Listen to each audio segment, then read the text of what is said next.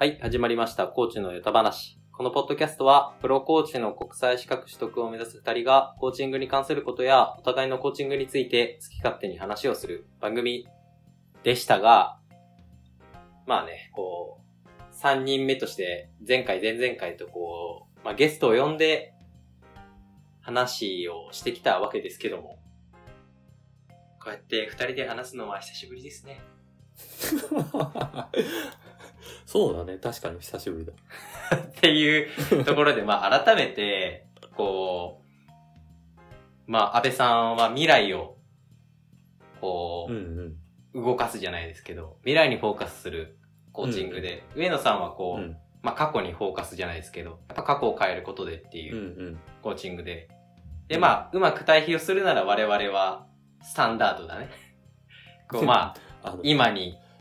焦点を当てるじゃないですけど、うんうんうん。まあ、どちらかというと、こう、安倍さんの方に近いことをやってるのかなと僕は思ってるんですけど、うんうん。確かに確かまあ、改めてこう、お二人こうゲストに呼んでみて、なんかイッキーさんの中で考えたこととか、変化とか、何かありました？に。うんうん。そうだね。考えたことっていうと、やっぱり、その、未来、し未来志向っていう質問を常にまあ、やろうとしてるわけだけど、はい。こう、やっぱり、なんていうの、安倍さんのようなところまではいかなくても、うんうんうん。うんそのみ未来志向っていうところすごく大事だなって改めて思ったっていうところかな。はいはいはい。ね、未来志向ね。うん。で、上野さんの回っていくと、やっぱりそのクライアントによってさ、本当に過去に触れた方がいい人って、やっぱり稀にいるっていうか、うんうん。そういう人のためには、ああいう知識があるっていうのは非常に大切だねっていう。うんうんうんなんか、あのー、スタンダードっていうか、現在にこう価値をまあ価値っていうか、現在からこう、いろいろと探っていくっていう感じで我々やってる。まあ少なくとも私はそうやってて。そういう時に両方使えると、あ、これ贅沢だなって正直思ったんだよね。いや、そうですね。やっぱこう、コーチは常にこう、学び続けないといけないっていう、なんかそこの一端を見たような感じですよね。うんうん。そうそうそうそう。なんかちょっとこう話それるんですけど、今結構コーチングって、まあ、流行ってるじゃないですか。うんうん。で、その理由がですね、自己資本なしでできるかららしいんですよ。なるほど。まあ、すっごい表面だけ、表面の本当にもうなんか、い薄皮一枚だけ取れば人の話を聞く仕事じゃないですか。確かに。まあ、それは誰でもできそうですよね。うん。ただ実際ね、そうか。実際ね、うん、私人の話聞くの得意よって言ってる、まあ、ちょっと今完全におばちゃんのイメージが出てきちゃったんですけどうん、おしゃべりなね、なんかこう、イメージが出てきちゃったんですけど、やっぱ人の話得意、聞くの得意ですよって言ってる人って、結局実は自分が喋りたいだけだったりとか、うんうんうん。なんかいろんなアドバイスをしてあげられるっていう風に思ってたりとか、うんうんうんうん。っていう方もやっぱ多いじゃないですか。うんうんうんうん。確かにね。多分私聞くの得意ですよって言ってるコーチ多分いないと思うんですよ、世の中に。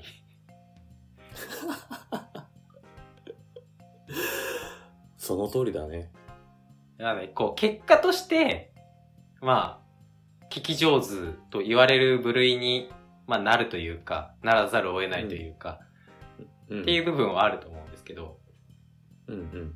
やっぱその聞き上手っていうものの中にも、やっぱいろんなこう、エッセンスがやっぱ含まれてて、うんだからこそこう、コーチングっていうのが機能するんだなっていう。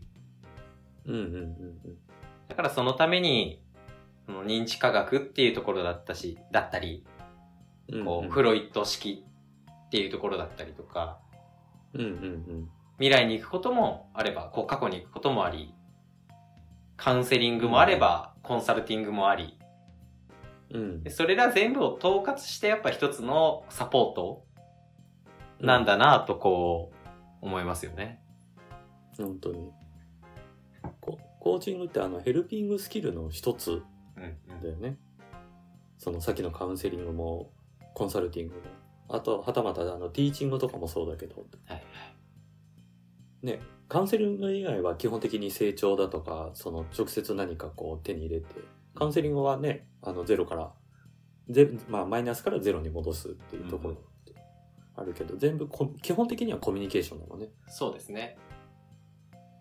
そのバックヤードにあるそのアイテムがコンサルティングだとフレームワークとか、ね、いろいろ情報収集だとかあるしけど、うんティーチングなんかはね、もっと教材とかね、そうですね。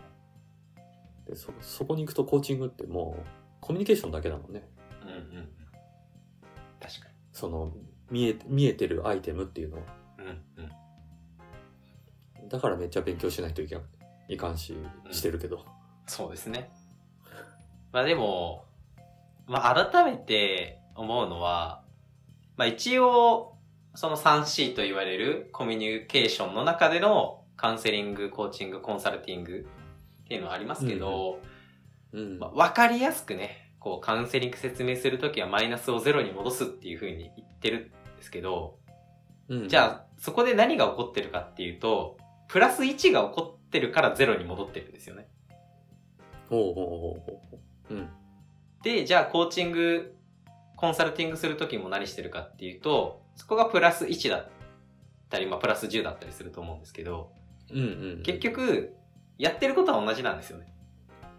どこかスタートなのかっていうだけで、うん、だからそのカウンセリングイコール話を聞いてあげるだけとかではなくて、やっぱりじゃあこういうトラウマがあるんですってなった時に、じゃあ話を聞いてそれがゼロに戻るかなんて、そんなわけはないわけですよね。うん、もちろん。話を聞いて、そういったことが認識をされたっていうところで、例えば前回の上野さんのような、じゃあそこに対する認識を変えるとか、うんうん、うん。そういった過去を受け入れるっていう工程があって、マイナスがうん。プラス1されてゼロに戻ってるっていうふうに僕は捉えるようになって。おー、そこは大きな変化だ。なので、その、超極端なこと言うと、コーチングもカウンセリングもやってることとか、目標って実は同じだと思うんですよ。うんうんうん。ただ本当にそこの領域が違うだけで、うんうん。自分自身が、そうですね、前に進んでいくっていう中で、こうブロックになっているものがある。うんうんで、それは、いわゆるちょっとマイナスな自分の暗い領域。うん。うん。じゃあそこのブロック外しましょうかっていう時に、こう使われるものだったり、うんこう、結果的になっているものがカウンセリングって言われていて、うんうん。で、じゃあどんどん前に行きましょうねっていう風に、こうコミュニケーションするときに、その総括としてコーチングって言われてるだけで、うんうんうんだからこの、カウンセリングだから何々をするしないとか、コーチングだからするしないっていうのは、まあ多分こうベースではやっぱりないんだろうなっていうのは思います。ああ、確かにそこはないよね。ただ、コーチングの時に使うモデルとかそういったものが存在するけど、うんうん。基本的なその、傾聴するとか聞き込むとか、ね、あの質問するとか、促すとかさ、そういう基本的なコミュニケーションのスキルそのものって多分一緒なんだよね。そうですね。だから、ね、ヘルピングですよ、我々がしてるのは。っていう解釈。うん、その通りだね。どこからこう入ったのかみたいなところとかもね、うん。まああるとは思いますけれど。うん。あとはね、あの、資格とかが違うとかそういうレベルだよね。うん。いや、もうそうだと思いますよ。うん、カウンセラーってね、資格あるしさ、うん。ココーチだって、こう、我々が目指す国際資格とかさ、はいはいはい。その辺の、なんて言うんだろう、バッジが違うだけだよね。うん。まあやっぱそれぞれ、そこに、こう、やっぱ被ってる部分と被ってない部分のスキルとか、もちろんたくさんあると思うので、じゃあ我々が、じゃあうんカウンセラーとして活躍できるかっていうと、それはできないと思うんですよ。うん、今は無理だね。だからそれは、やっぱそれとして、ちゃんと専門的なスキルはあると思うので、我々がこう取り扱える、コーチングをしている人、コーチが取り扱えるカカウンセリングの領域っていうのも、おそらくあると思うんですよ。うんうんうんうん。まあ、あえてそのマイナスな領域っていう意味で言ったら、例えばマイナス100が加減っていうんですかね。あるとして、うんうんまあ、マイナス10くらいまでだったら我々も取り扱えるでしょうと。うんうんうん、ただもうんもっともっとその下に行くと、やっぱもっとね、専門的なコミュニケーションとか知識とか、そういったものが必要になるんじゃないかなっていうような解釈をしてますね。なるほどね。うん。ね、フロイトの、こう、フロイト式とかっていうので過去、やっぱり、そういう心理学とかっていうふうにしても、やっぱり何かこう原因があるんじゃないかとかさ、ついついそういうふうにこう掘り下げていく。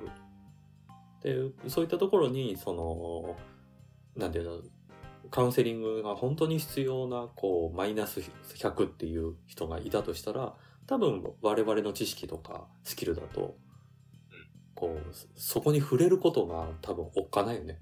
そうですね。まあ、だからこそこう、それぞれのこう専門分野の人が、まあ集まってじゃないですけど、まあ一緒に仕事をしていく、うんうん。そういった状態の方がいたら、カウンセラーの方にお任せするべきだし、もっともっと、こう、上に行きたい、前に進んでいきたいっていう人は、コーチングを受けて、うんで、自分自身がこれから何をすべきかとか、課題とかを発見して、じゃあその課題をすぐにこう解決したいって思った時には、こう、コンサルタントにこう、頼ってというか、使って、うんうんうん。それぞれに合ったこう、サービス、ヘルピングを使っていくとね、いい世の中になっていくんじゃないですか。の急にまとまったね。はい。うん。でも確かにそうだよね。いろんなアイテムのうちの一つなんだよね。うん絶対ではないですからね。これも。うん。あの、ね、私の仕事が仕事だけに、その、コーチングが役に立つタイミングもあるし、コンサルティングをしている中ででね、やっぱりその、この人の、こう、なんていうんだ、行動とかもちょっと必要だなとかって思うことがよくあるんだよね。でそういう時にコーチングを実際にやってみると、あの、行動が変わったりするんだよね。で、それで部下の方をまとめてもらうとか。で、その後のコンコンコンサルテーションやってる時に部下の方とこうコミュニケーションしてると、それが少し効いてる感じがするのね。その、そのコーチングした人の活動が効いているとかね。はいはいはい。で、そこでベースができたので、私の今度コンサルをやってるタイミングのところでコミュニケーションすると、あの、なんて少しこう前向きになってたりするわけだよね。そうすると、ああ、やってよかったなーなんて、その時は思うんだよね。まあだからね、全部使えるのがやっぱ一番強いんですよ。まあ、そのうち私はコンサルとコーチングで両方使い倒せるようになりたいけどね。いや、いいっすね。まあね、僕はね、そのうちね、まあ全部使えるようになるんでね。絶対、本当にやりそうだもんな。まあでも、コンサルタントに関しては、やっぱ僕が勉強するよりも、その分野の方々と繋がっておくっていうことの方が大事かなって僕は思いますね。カウンセリン。グに対し。でもそうですけど。うんうん。だから、最近、こう気づいたのは、コーチってハブだなって思ったんですよ。おー、ハブ。おー、その理理由は？要は、例えば、じゃあ、私なんか悩んでますっていう人がいたとするじゃないですか。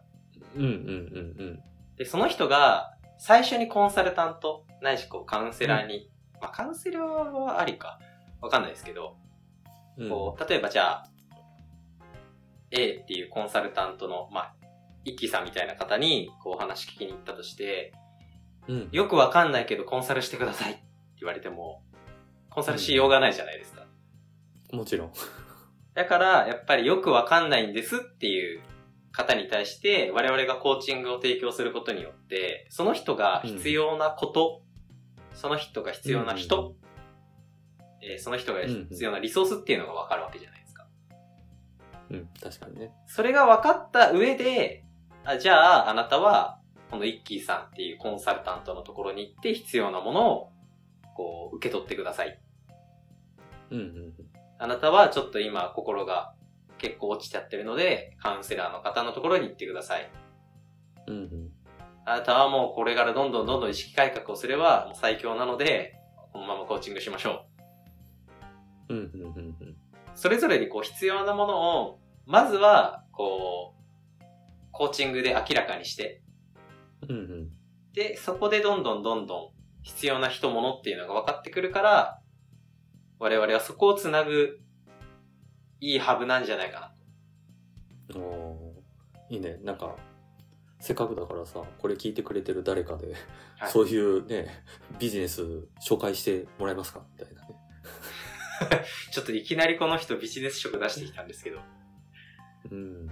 はい。でも本当に そうですよ。あの、で言っちゃえば、だから、この人には絶対私のサービスが必要だって思った人が、一回じゃあ、うんうんイッキーさんないし、響くんと話してみようよって言って、コーチングをすることによって、あ、うんうん。あの人のサービス必要なんだっていうことを分かった状態で返せるじゃないですか。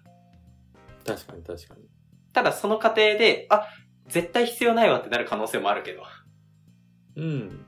でも、それだと逆に、それはそれでいいと思うんだよね。あ、そうです、そうでも多ど分その。そのコンサルの方とかが、例えばね、うんそういう人が絶対に必要だって多分客観的な事実を持って考えてるのに、本人が気づいてない。うんうんうん。じゃあどうしよう。まあこの人じゃあリリースかな。ってなる前に、一回こう渡してもらったら、うんうんうんうん。そうそうそうそう。何が必要なのかっていうのをその人が自覚をして、近くにそういう人いますよね？ってなって、うん、確かにってなって、次に繋がるじゃないですか。もちろんもちろん。いいと思うけどな、そういうの。でしょ？ね？もう我々がこうハブとなって、皆さんの仕事も助けます。はい、もうまさに。はい、そんな感じで、あのーお待ちしておりますので、全国、どこでもオンラインでつなげる世の中なので、いつでもよろしくどうぞということで、なんか話の趣旨ずれたけど、これでいっか今日は。ごめんね、最後ビジネスに持ってっちゃってる。はい、えー、ビジネス職のない二人がやるコーチのやた話、えー次回も皆さんよろしくお願いします。はい、ありがとうございました。